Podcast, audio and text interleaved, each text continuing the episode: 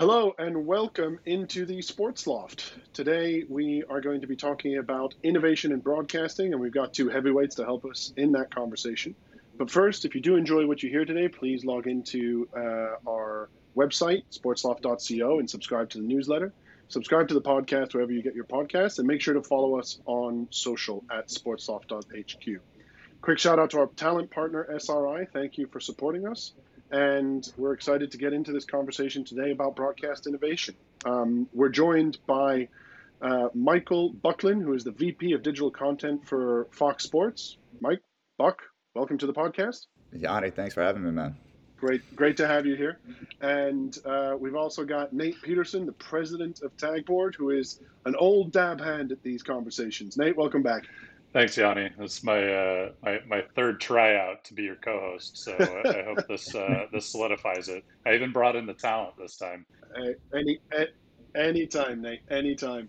So, uh, Buck, I'll start out with you. You've joined us uh, freshly shorn, uh, as, uh, as as you told us before we started recording. First time in five years that uh, that you don't have facial hair, um, but our audience can't see that, so uh, that's their loss. Why don't you give us a quick thirty seconds about who you are and what you do within Fox Sports?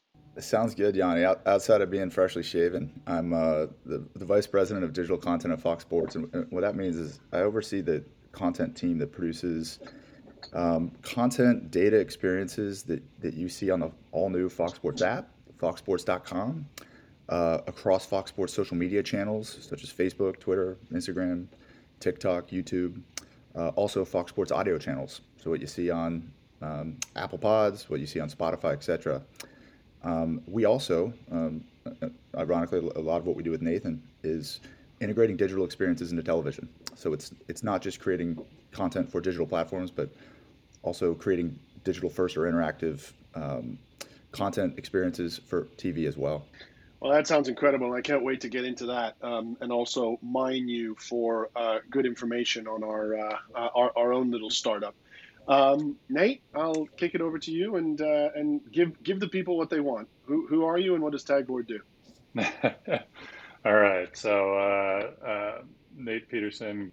I am the president of Tagboard. Uh, Tagboard is a cloud production platform uh, that that focuses primarily on cloud graphics, real time content. So if you're seeing any of those uh, tweets going up on Fox NFL Sunday uh, describing what's happening out there in the, the Twitter sphere. Um, that's being powered by a little software called Tagboard, uh, along with uh, Mike Buckland's team and uh, our awesome guy. We got to give a shout out to Mr. Conrad Company, who uh, has helped us helped us grow across that landscape substantially. Mm-hmm. So. Um, excited to have this conversation today. It's pretty crazy how far we've come since uh, Buck, what was it? The was it 2018 World Cup, Men's World Cup in Russia when we first started with you guys? That's right. That's right. And I think we've been at just about every single major event since then together, and just about every studio show at, at our company. So uh, we, it was a nice way to get started, right?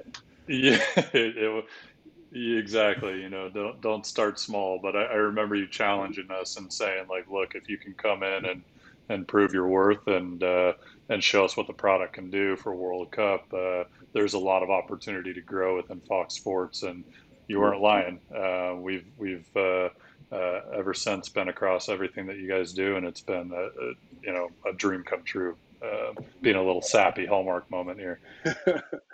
well, that actually leads to a really interesting question because we'll be talking about a lot of stuff over the course of the next 40 or so minutes, right? We'll, we'll, we'll be talking about what do you see as broadcast innovations? What, what you know, interactivity for the consumers? You know, live streaming, free freemium models, remote production. You know, how does digital content vary from traditional content? All of all of this stuff.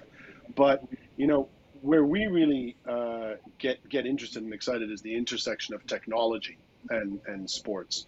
Uh, and so my first question to you, Buck, is you know Nathan gave that that um, uh, lovely little background of you know you saying, listen, you come and you prove what you can do, and then you can roll out across a wide variety. How do you look at technology in terms of considering new opportunities? Uh, do you do you strategically go out trying to find partners who can solve certain issues? Uh, is it sometimes inbound and you go, do you know what, that could work for here and then we can roll it out? Is there a strategic approach to it? I'm just curious as to how that all comes together. Yeah, that's a great question, and I'm not sure there's just one way it happens. Um, you know, I think one of the great parts at working at a place like Fox Sports is you have a lot of incoming, right? Um, a lot of people have big mm-hmm. ideas. They tend to focus those big ideas around big events. Someone's always going to have a great idea for the Super Bowl or the World Cup or the World Series, all events that we're, we're very proud to have. Um, and so we have a lot of incoming. When it comes to what we proactively seek, a lot of our innovation comes from trying to solve problems right? So it, it, we might not even have set out to uh, truly innovate necessarily, but we set out to solve a problem. The, the past two years would be a great example of that. We needed to relearn how to produce from apartments and garages and remote locations, people's childhood bedroom that they're they're going back to stay with their parents perhaps in, in a remote city. We needed to figure out how to solve those.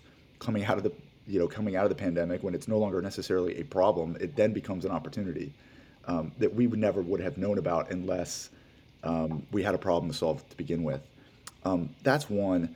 A, a second, you know, if you want to call it a problem, is I think that oftentimes we're trying to figure out how to be more efficient. We're trying to figure out how to do more with less or more with the same. That often drives a significant amount of innovation. You're trying to figure out how can I do this faster.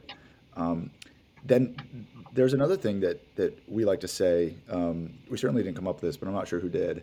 Uh, but now and again, if you do the, the same thing over and over and over and you get really good at it, now and again, you just simply have to surprise and delight your fans.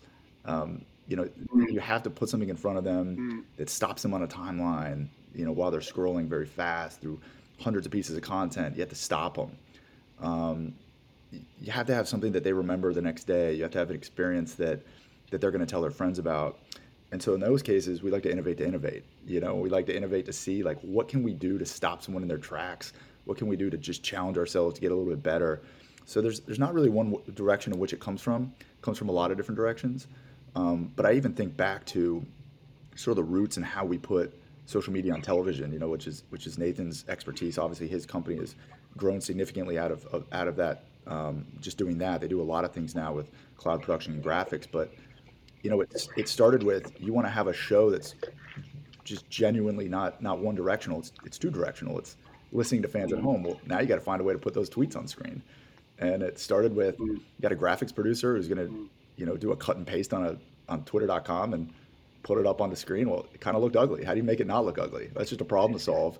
And now today we have, you know, uh, I saw a LeBron James tweet in, a, in an Ohio State Michigan game on on Fox. It's being watched by millions of people, and you're like, wow, we've we've come a long way from cutting and pasting tweets onto the screen in, in a lower graphic, and now it's just standard operating procedure of what we do here. So that'd be an example of how you know you can kind of use problems to drive innovation. Mm.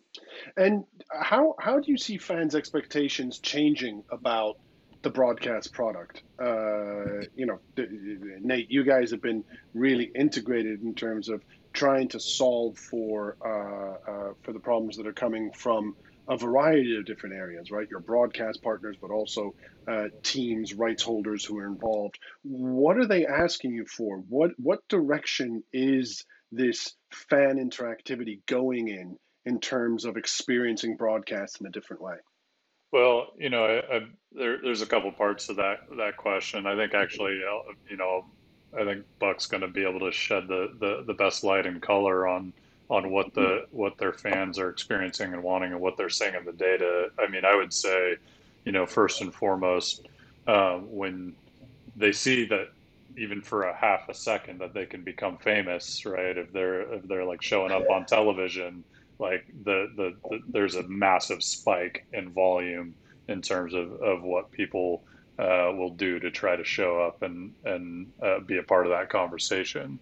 Uh, but even taking a step back on like you know and, and, providing some color on the efficiency side of things.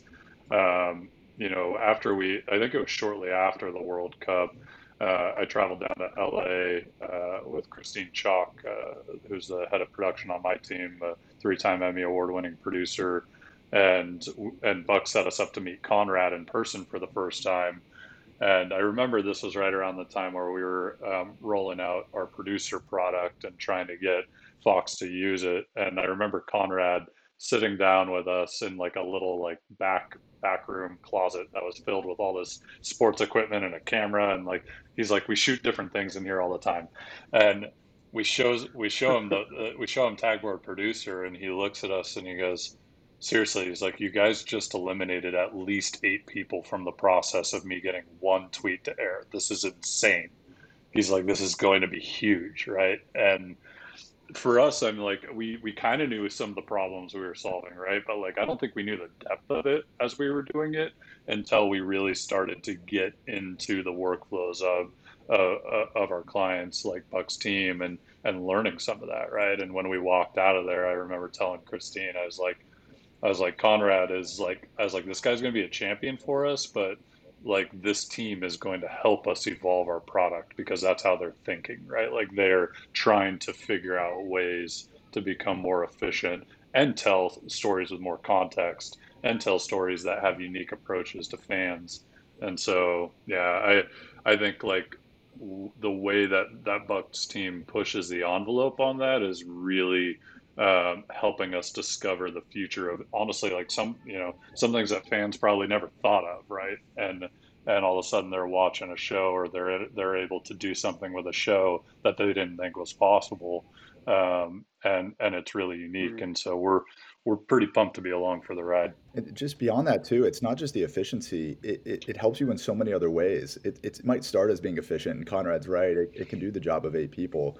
Um, turns out the more people reply to your stream, the more people see your stream, right? It's it's it's earned media platform. Engagement drives viewership, so it's not just that one person who hopes to be famous who's responding. It's that person's entire timeline who's then exposed to your content. And then you go a step beyond that. People simply think differently.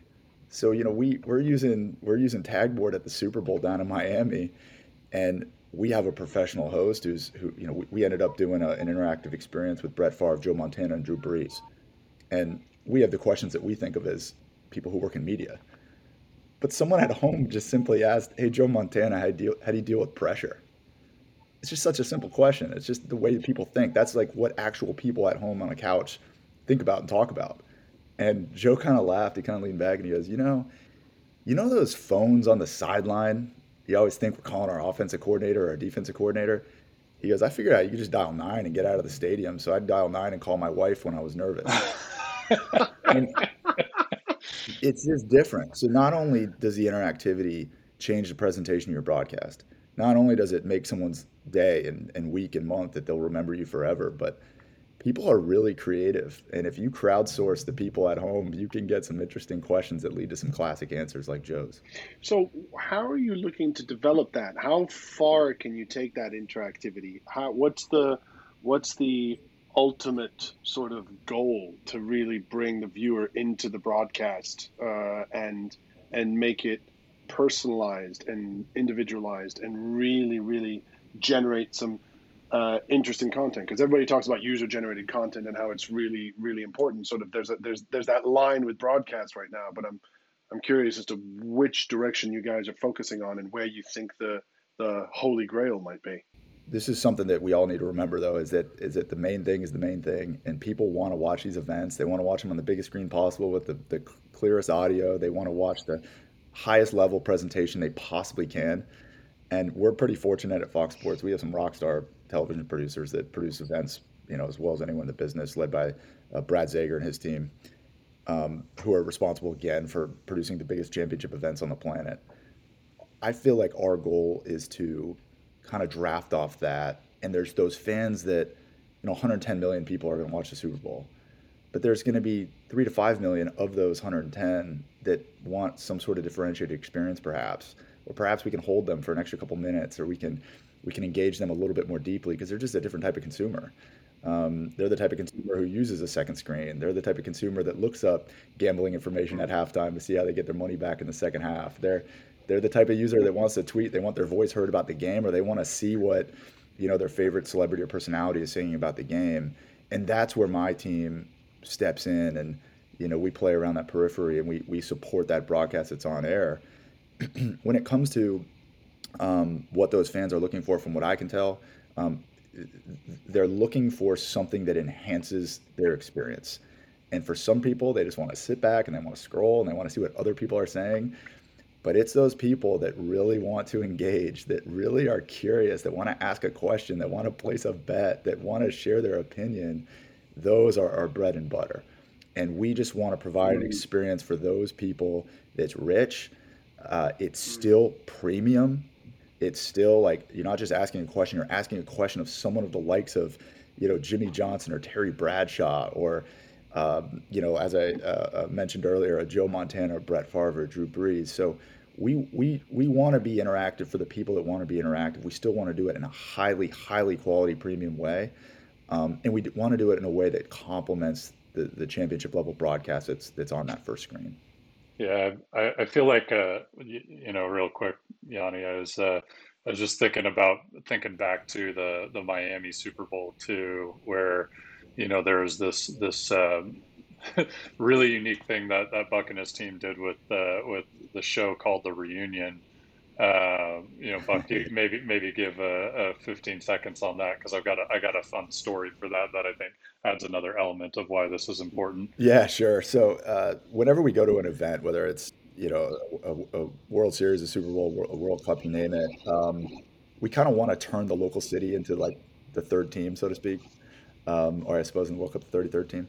And in this particular case, we are going to Miami, and, and, we wanted to invite people to Miami and know what it's like to be in Miami. So who better to introduce you to Miami uh, than some of the stars of, of the famous uh, Miami U Hurricanes? And so we brought in Ray Lewis, Reggie Wayne, uh, Ed Reed, and uh, we actually had Jimmy Johnson, their old coach, come out. Uh, but basically, we just, we just teed them up. Uh, Michael Irvin, of course. We, we basically just teed them up and said, we're going to live live on a wire we're not going to ask you guys a, a, single question except for our opening question, which is, you know, tell us about the golden days of Miami sports. And Ray Lewis looked at us. He goes, "That's all you got to tell me. Just tell me when to wrap." An hour later, we signaled him behind the camera to wrap. The entire time they were live, and they were they were just uh, being athletes, being authentic, and telling us incredible stories. That's incredible. Just to put just to put that into context real quick for our European listeners, that's like getting the class of 92 from Man United or something like that to sit down and talk about what was great about Manchester in the 80s and and and why they were fans of Matt Busby's. I mean, that's incredible. I, I haven't seen that. I need to look it up. Sorry, Nate, carry on. Yeah, well, no, we can we we'll have to send you the link and uh, and so the, the funny story behind that was that Buck invited uh, me and and Josh, our, our founder and CEO, over to uh, to basically sit backstage to watch this incredible uh, incredible happening uh, in Miami, and we uh, we happened to land uh, and we were right on time, but got stuck in Miami traffic. And I look over and Josh is asleep in the Uber, and I'm sitting here like you know like like kind of poking the Uber driver, saying like, "Dude, can you go? Is there any other route you could go? I can't miss this. I can't miss this." And like, there was no hope. We were we were stuck. Like, we were not going anywhere. And I'm like, I'm going to miss this show. And I'm sitting in my chair, and I'm like, wait a second, no, I'm not. And I I pulled up Twitter and Twitter Live and pulled it up on my phone, and I just started watching it. And then I was able to interact with it. And then I was like, this is like you know almost just it's just one of those moments where you just sit back and smile and you're like this is what this is for right? It's like i'm a i'm a fan.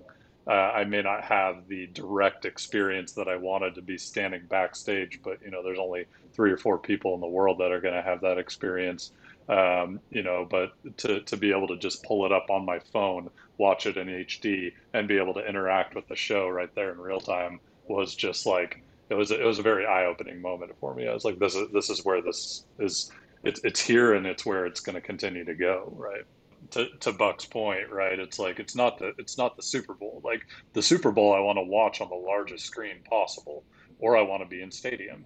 But every surrounding event, I mean, there's so much opportunity to to you know like to watch something as unique as the reunion was just incredible. I mean, like that, you know, to just to curate that level of talent and produce a show where you basically just give them a, a one liner and they start and they go for an hour. I mean, that's you know that that's not something everybody is capable of doing. I think that's what sets Fox Sports apart uh, in many ways is, is, their ability to understand um, you know the the type of talent you put on screen and and and give them that opportunity. But you know, to to bring the fans closer and give them the opportunity to interact. Like that's that's where that's where this is all going.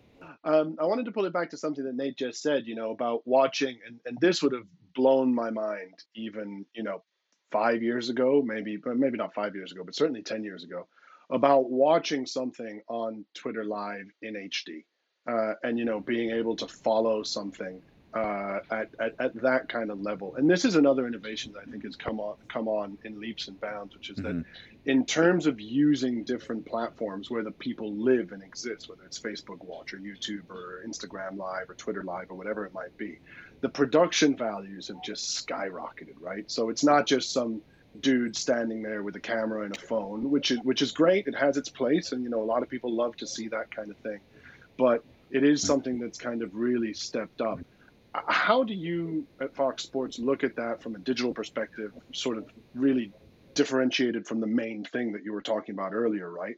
And how do you make a decision about what level of production you're going to hit, whether you go for the full K, full 4K multi-camera production, or whether something is more raw and authentic, um, and and how has that entire uh, technology base developed over time in order to enable um, better better live streaming. Yeah, it's really interesting because sometimes you see a, a, piece of grainy footage that feels incredibly authentic, you know, can do better than a piece of really high quality footage of, of something that maybe feels contrived. And um, and look, we're we we also uh, I, I think there's a, uh, an idea to, to, to think about that uh, I have not fully uh, fleshed this out, but I think it's it's interesting. Is you you want your subject matter to always be uh, equal to or almost slightly better than your production quality. And if you have something that's not very interesting, but it's an incredibly high quality, it actually sort of makes it worse. And I used to say this is like my uh, Flappy Bird uh, analogy. Uh, if you ever play the game Flappy Bird, the gameplay is incredible. The graphics are low bar. We love it. It's like why we're so um, we love old video games because it's nostalgic. But the gameplay is incredible. It's just it's an eight bit, um, and you kind of want your so you kind of want your quality to either be better than or or or uh, or sorry, your subject matter to be better than or equal to your quality. Um, that said, uh, there's absolutely nothing better than when you have absolutely incredible subject matter and you have absolutely incredible quality, and they both meet at the top. That is when everything is gold. Um, but I've had, uh, you know, probably every year since I've, I've worked here, and, and even beyond that in, in a former life, um, I want all my top producers who are on the ground to have the latest iPhone. You know, I, I don't want them shooting content behind the scenes or on the sideline, you know, with, with a low end camera. I'd, I'd rather have them with the, the latest iPhone uh, 12 Pro, um, if that if that is what the latest iPhone is. I, I haven't been keeping up on it, but um, they have the permission and the expense to go get the latest iPhone because they're going to be behind the scenes. They're going to have moments on the sidelines. They're going to get to stand by a pylon. They're going to get to stand in the tunnel, or they're going to be behind the scenes with our talent. And I want them to capture that experience. Um, now, maybe where the change happens is cell phones generally are ergonomically tall, you know, and perhaps we're shooting tall rather than wide. You know, and there was a day where you shot everything wide just for the rare chance it could get on TV, it should be wide. Um, we're generally shooting a little bit more tall these days.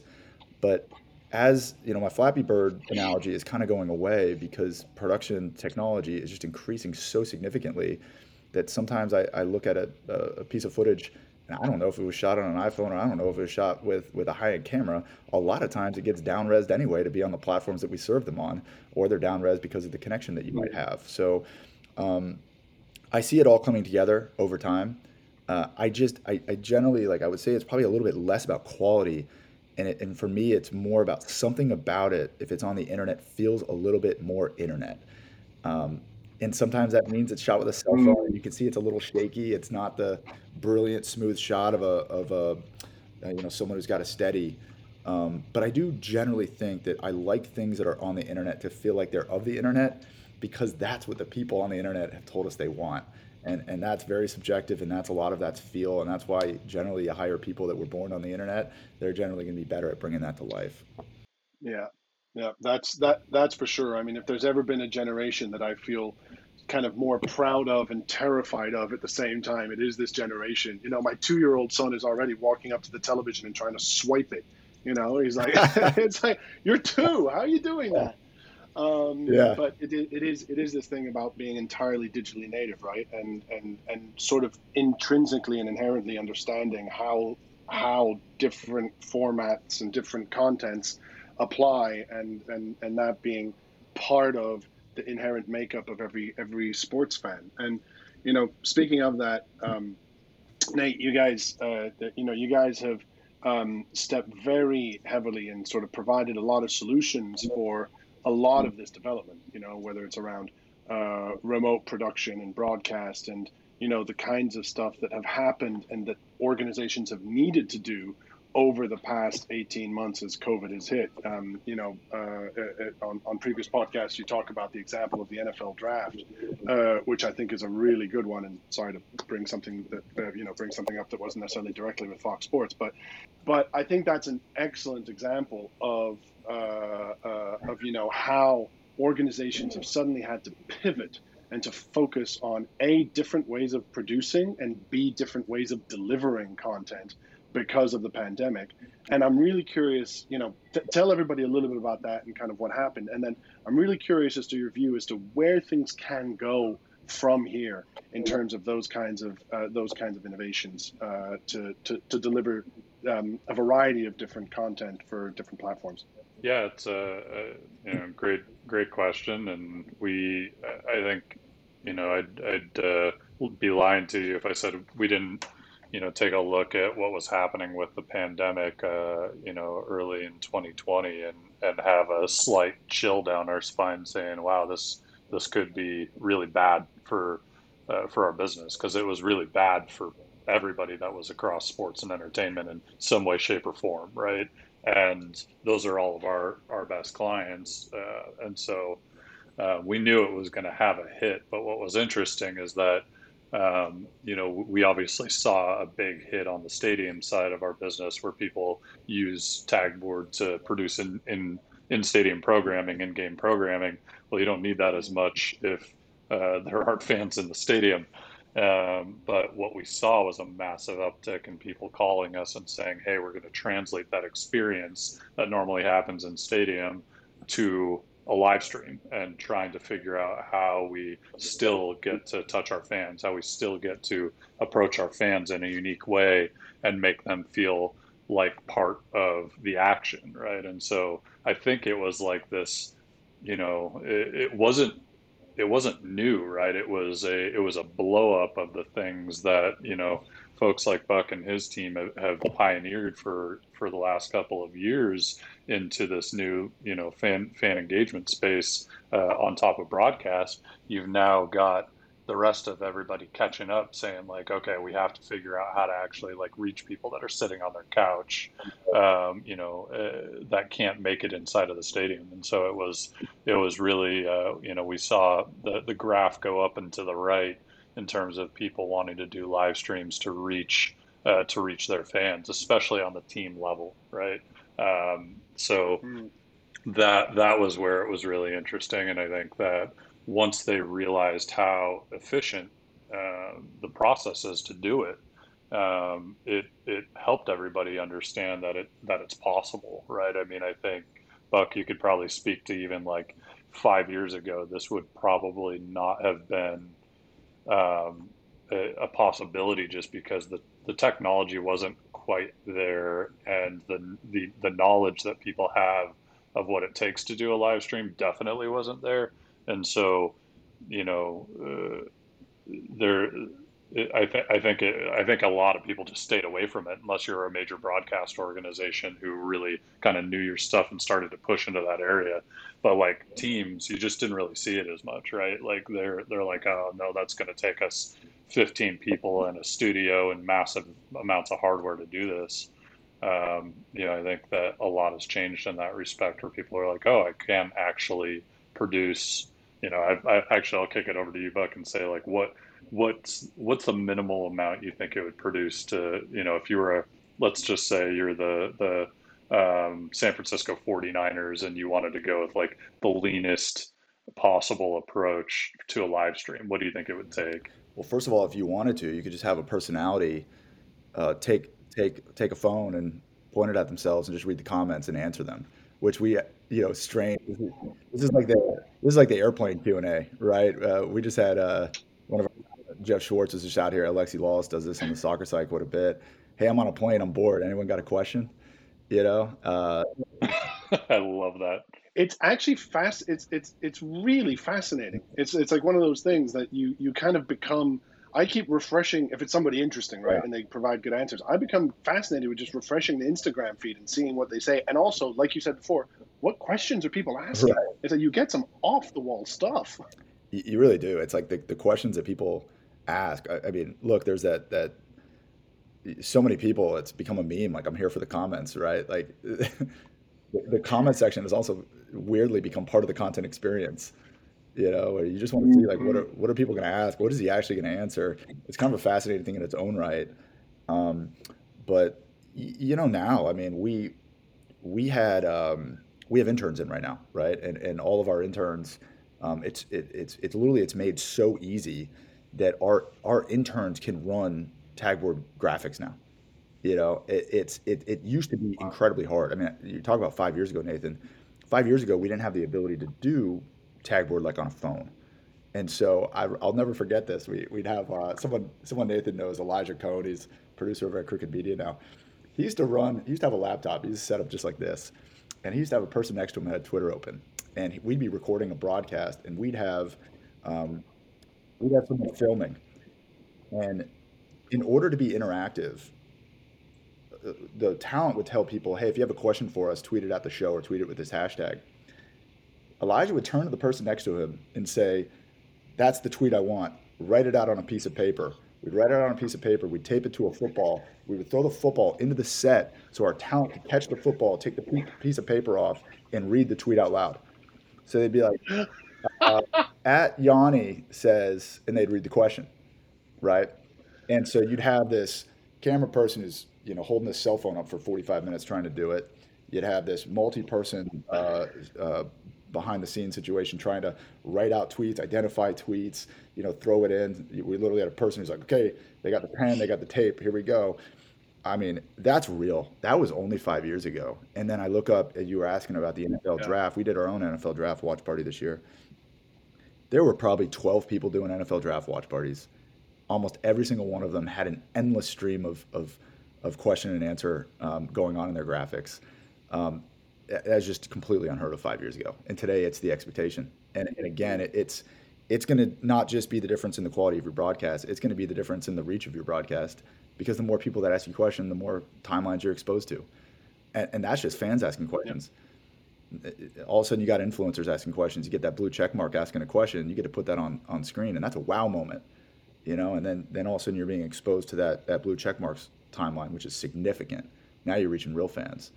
So the the way that it's evolved from us, which is actually writing it out on a piece of paper and throwing it into the set, to now looking up on the biggest nights of the year and seeing 10 to 12 media companies with, with tweets all over their screen, it's it's come a long way. Indeed, and all of those will have been done completely remotely, given that it was lockdown and COVID, right? So so you'll have you'll have had to presumably figure out how you're gonna uh, how you're gonna film it, how you're gonna get into people's rooms, and uh, stuff like that. You know, yeah. in the in the briefing notes that the Sports Loft guys sent round, they they said, "I'll read the question out." At the start of the pandemic, lots of thoughts were given about remote production.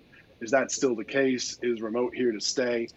I'll actually take it a step further because you know we're we are now. Um, uh, uh, for those who follow the podcast, they know that um, we're setting up. I'm uh, I'm setting up an all electric powerboat series called the E1 series, and we're we're talking. We're starting to send out RFPs for broadcast production right now. Um, and we're a traveling circus, right? We're going to be racing in Venice and in Stockholm and in New York. So we got to build up and, and tear down at, at, at every location. Uh, and so we're approaching it, you know, five years ago, same thing, Formula E, build the whole thing up, tear the whole thing down, go. We're now approaching it. We're starting to race in 2023.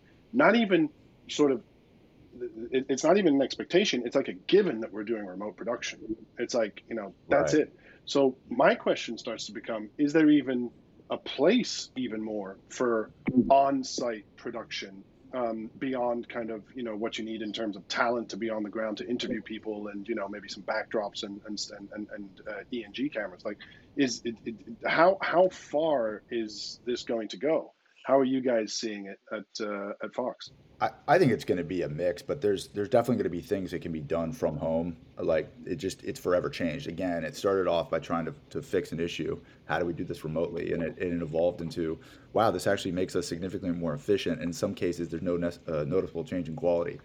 Um, a great example would be recently we were at the Major League All Star or uh, Major League Baseball All Star game in Denver, and we used to bring a team to site that could tap into every single camera that was in the stadium. And I don't know how many cameras there are, but there's a significant amount of cameras. And it used to be that you needed someone to go there, they needed to be in the truck, they needed to have access to these various cameras. We got a guy on our team who's a wizard named Mike Jankolovitz who manages this for us. And and Janko, as we call him, he hits me up. He's like, I don't have to be in Denver for this anymore. And he, in like a small room in Los Angeles, he was able to tap into 30 plus cameras in the stadium, and he was able to take that live to our to our uh, Fox Sports app, to our foxsports.com website, to our Fox Sports channels across social media, and cut cameras during batting practice of the All Star game. And he sends me a text like five minutes into it, and he goes, "We have 26,000 people watching us right now, and I'm doing this from LA, one man band." That just wasn't wow. possible prior to this. It, it, if, if it was, it wasn't made easy. We didn't know about it, you know. But now it, it's just like a mm. given. Uh, at the same time, you know, we're we had a, a, an original digital show that was on site, uh, flipping bats with Ben Verlander, one of our, our new products, uh, sort of engineered for a younger uh, demographic, and uh, we we show up to site, and without a doubt, you know, Ben needs to be there in person in order to do his job as a talent. He can't do his job as a talent from LA. Uh, he's booking guests we can't book guests, you know, in Denver uh, as easily if we have to send them over to, you know, some sort of production room and have them on camera and mic them up and whatnot. It's easier to walk up to them. Um, and Ben ended up having uh, a hell of a week, and we we set records for that show. That doesn't happen unless he's on site, right? So I think that there's there's a mix. There's the things that you need to be on site for that you'll always need to be on site for, then there's the things that technology has changed it forever, and we can do those things from Los Angeles and still get significant quality, and the, the fan at home would never know the difference. Mm. And, and and Nate, to that effect, like what what where do you guys see this going, and what do you, I mean, without giving away the secret sauce, right? But what are you guys thinking of developing in order to enable partners like Fox Sports to do those kinds of things, to be able to do remote production? What's the what's the future? What's the technological implementation that's really going to continue to help that journey. The beauty of that is that you know we we have the opportunity to develop a lot of our roadmap with great partners like Buck and his team.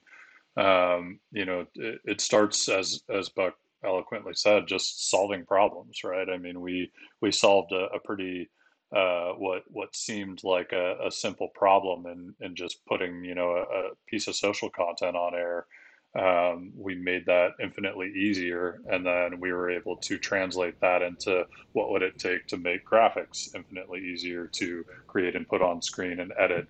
Um, you know we we've uh, we've worked with the you know with teams like Fox Sports every step of the way to make sure that as we're developing this user experience that it's that it makes their lives easier.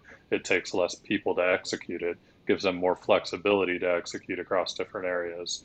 Now we're, um, you know, we're working together on a product to, uh, you know, to, to pull in some different level, levels of uh, data APIs into the graphics so that it just gives them more options for storytelling, um, you know, as time goes on. Um, you know, and, and, you know, long story short, I mean, I think that's always going to be our game plan is to work with our most innovative partners to to really develop out that roadmap because they're the ones that are willing to be a couple of steps ahead of the game. And as we do it and as we prove it out and as they put it on on television and other folks see it, there's a lot of people that will come along the way uh, and and and be on the same path. They may be, you know, a couple months behind. They may be years behind in some cases, um, you know. But uh, we're really lucky that we have innovative partners like Fox Sports that that really want to push the envelope and you know and, and Buck and I can sit down and have a dinner and say okay what's next? Right? Like what else what else can we build in your workflow that makes life easier that consolidates vendors so you don't have to use you know 10 different people to produce one show or sorry 10 different companies to, to produce one show Um, you know, so we we really work on that as a as a strategic value, and you know, I think that comes with uh, it comes with a lot of things, right? It comes with the relationship that our teams have developed together. It goes way beyond me and Buck. Uh, we're probably, I'd say, you know, we'd, we'd probably both agree we're the least important person in the room. It's usually people like Jenko and Conrad that are working with folks on my team, like Sky and Christine, uh, you know, in our, and our product development team to make sure that that we're doing the right things right. And you know, Bucks and my job is mostly to, to support and make sure that um, make sure that the roadblocks are clear for us to do awesome things together. It, it's really interesting, like how simple but challenging that can be. Of like, here's a great a great example that Nathan just just mentioned: consolidating screens. Like everyone has the shot of the director in the control room with 45 monitors in front of them and they're like it's like sitting in the cockpit of an airplane you're like how do they even know what's happening and if you can make their experience simpler, there's less room for mistakes and there's greater room for um, for for being highly effective and efficient in the production. And so it sounds simple, but that was a challenge. And you know, we approached Nathan and his team and said, "How do we simplify this? How do we just have less screens?" Because right now we have tagboard, then we also have this separate graphics package. Then we all have to bring this into a to a live timeline, and that that sounds easy. It's really not. And they they did, and they brought it all together.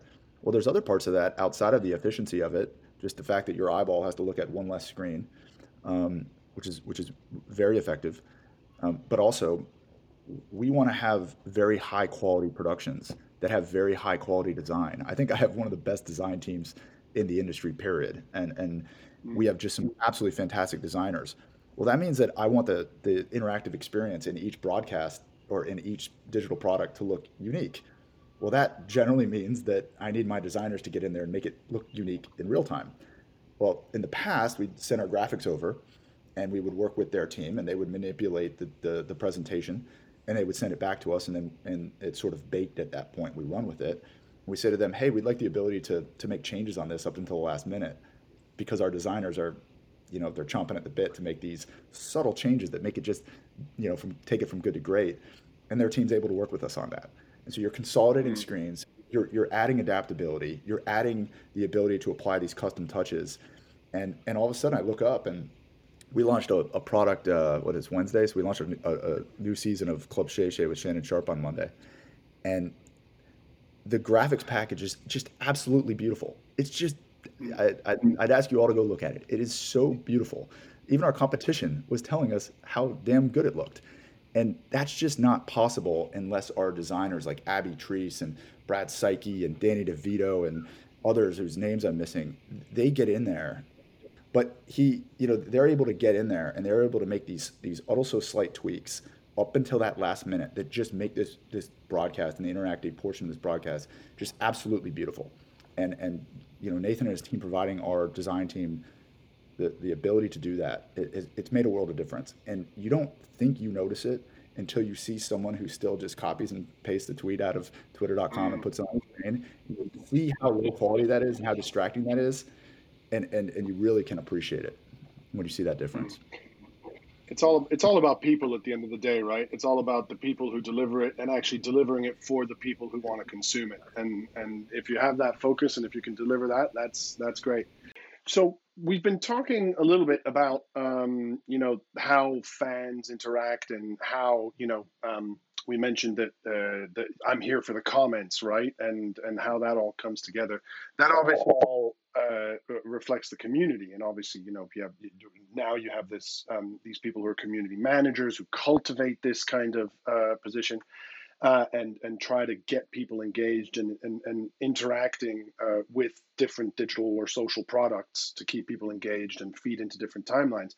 But how are you guys seeing community and how are you seeing it evolve over time and how are you trying to address that in order to keep them engaged? Community, I think, inherently is is core to sports, right? We we can all connect with each other over the team that that we love or grew up grew up watching, and I, I think that community around teams or around leagues is is inherent. It's always been there. what what I'm seeing that's changing is that there's more and more community around personalities. And when we go out there and now, we look to find the the, the types of personalities that that fans want to listen to, uh, that fans want to interact with. I'd tell you that finding personalities that have cultivated communities or are core members of communities is now absolutely one of the core traits we look for when hiring talent. And so a great example would be, you know, recently we hired um, a young man named RJ Young, and, and RJ Young covers college football for us. And RJ Young did not work at a competitor. He did not work in major media.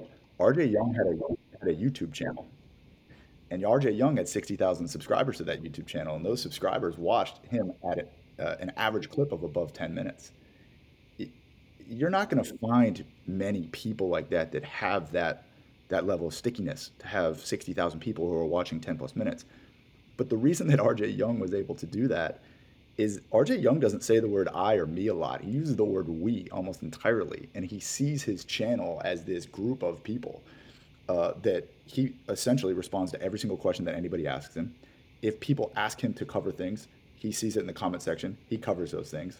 I'm a Georgia football fan. Recently, we signed a new five star running back. The very first thing I did was hit up RJ and say, I need content around this, and he delivered. Um, you know, he's, again, it, we know that comments drive additional exposure if you have 50 comments and you respond to all of them, you now have 100 comments and you're going to reach more people. Uh, but it's this real, it's this feeling of community that, that he was able to, to, to, to cultivate. And I think it's why people love him. I think it's why sponsors love him. I think it's why fans love him. It's certainly one of the reasons we love him. Um, and when he agreed to come work for Fox Sports and take a, a chance on us, he released a video. He was very emotional, and he he said, "We work for Fox Sports now." we work for Fox Sports now, and he was emotional about it, and he talked about the journey that that community went on from you know when he was a YouTube channel that was getting 120 views a video to a YouTube channel with 60,000 followers that people who are following him every step of the way, and it's amazing to see how these people root for him, and we have other talent like this. You know, we have we have a we have a, we have talent who are part of various communities. Charlotte Wilder is is just part of the Twitter sports community. She's she's more or less live during every single event you could ever watch, tweeting about it live, answering questions from fans live, being part of the conversation. Uh, Mark Titus, famously, is our college basketball analyst, famously had a community that he called Club Trillion. And uh, trillion is when you play one minute in a game and record no stats, and it comes out to a trillion. And he has this massive community of, of fans that like him uh, for his quote unquote views from the end of the bench and it's just this community of fans that are going to follow him wherever he goes. You know, we have um, Ben Verlander who's covering um, baseball for us, and he has been very early on Shohei Ohtani, and the Japanese community that has followed his perspective and celebration of Shohei Ohtani has followed him into every video he releases, into every tweet he sends out, into every podcast that we release with him. And so I see community is, is more than just around the teams it's really becoming part of these personalities and it's becoming a core reason that we hire personalities. We look, do you have community? Can you engage them at a high level? And I think that as you see people lean into new emerging trends such as gambling, you're going to see the people that are the best at it are the people that lead communities of gamblers. Or as we lean into any new trend, uh, any new platform, let's say you want to be great on TikTok, you better go find someone who has a community on TikTok and that's going to be better than just taking somebody who's famous on another screen and just porting them over to this other platform. Mm. It's it's it's about people, right? And and, and that's awesome. Nate, we, we we just we just spoke a little bit about um, how uh, interactivity is really important, right? And how bringing the voice of the fan into the broadcast through um, tweets or, or comments on social media is important. But uh, what other ways are there of promoting that and including that? Is it is it just about is it just about socials? Is it just about kind of uh, communicating that way? Or are there other things that that you think from a technology perspective can be done in order to uh, promote that interactivity? That's a, a, great question, and I think you know, Yanni, we're going to see we're going to see a, a, pretty big explosion in the next couple of years in terms of the types of interactivity that you can have with different screens. Um, and and funny, you know, when you when you look at um, you know, innovative technologies don't always catch on super fast, right? And and I think one of my favorite examples, right, uh, of that at the moment is a QR code. So, you know, QR codes came about quite a while back, right? And and they just never really took hold because the the barrier to entry for them was large. You had to download an app. Um, usually, those apps were specific to the specific QRs, and so it was nearly impossible to get people to use them uh, early on. Where um, the camera technology's caught up, and now basically any Apple or Android phone you swipe to your camera and it automatically reads QR. Um, that became massive during the pandemic. Uh, even you know, even though the technology was there prior to the pandemic, uh, the pandemic really advanced it because people were not touching things, and so whenever they were going anywhere in public, you're scanning QR codes with your camera, and it basically taught the behavior, right? It taught the user behavior. So roundabout now where I think this is going to take us with, in, in regards to interacting with our, our screens and our content is you could be sitting on your couch and watching, uh, you know, Fox NFL Sunday, and if a QR code pops up that asks you a question, it could lead to the Fox Sports app. It could lead to Fox Sports Twitter account for a Twitter poll. It could lead to a thread of comments um, you, you, know, similarly, you could be sitting in that stadium. Maybe Fox is broadcasting the Seahawks as they're about to crush the 49ers. Uh, don't mind my bias. Um, and you know, and there and there may be uh, there there may be the same QR code that brings you to the same content experience that's going all across the jumbotron, every single concourse screen, every single VIP screen, uh, you know, in the suites and you could get every bit of those fans or at least give them the opportunity to interact with the same question the same content the same trivia um, it, it's really come a long way and we're starting to see that you know uh, inevitably fans are going to have their phone in their pocket they're going to have it in their lap uh, whether they're sitting on the couch or they're sitting in the stadium. And so it's you know it's less about hey how do we keep their eyes on the tv and not on their phones? It's more about how do mm-hmm. we embrace that they're going to have their phone and try to figure out the right way to engage with them while they're watching that big screen or while they're in person watching the game on the field and if you can accomplish that i think the the, the secret weapon at the moment is really the qr code and um, you know what what that's doing and get just to give you a little bit of a, a, a you know a stat and anecdote. Um, we had a, a, lo- a, local news station. I, I won't, won't, throw their name out there, um, but they uh, for the first time threw up a QR code, and they had 19,000 people scan it just to take a survey about the weather. It was nuts. It's like you know you you don't know that 19,000 people are even watching your broadcast with definitive information other than you know what Nielsen wants to give you, right? But now you can actually mm-hmm. see through digital technology not just who's watching it, but who's interacting closely with it. So I think that's you know that's what I'm looking forward to seeing. I think it, I think we're going to see a big uptick and explosion over the next couple of years. Well, listen, um, guys, thank you very much. This has been uh, a lot of fun. Uh, really enjoyed it. Really enjoyed the insights and the and the personal stories.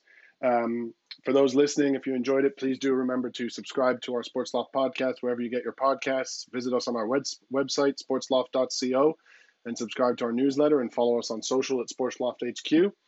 All that remains for me is to say a huge thank you to our partners, our talent partner SRI, and our wonderful guests. Buck, uh, thank you so much for coming on board. Hope we can do this again soon. Yeah, man. Thank you for having me. And Nate, thanks for coming on board again. Always a pleasure. Yeah, thanks, Yanni. Uh, uh, signing bonus in the mail, I'm assuming, for my, my co hosting duties. it's absolutely absolutely coming. Speak to the grandee, Charlie Greenwood. He'll, uh, he'll, he'll get right on it. All right, everybody, thank you very much for your time, and we can't wait to see you next time in the Sports Loft. Goodbye.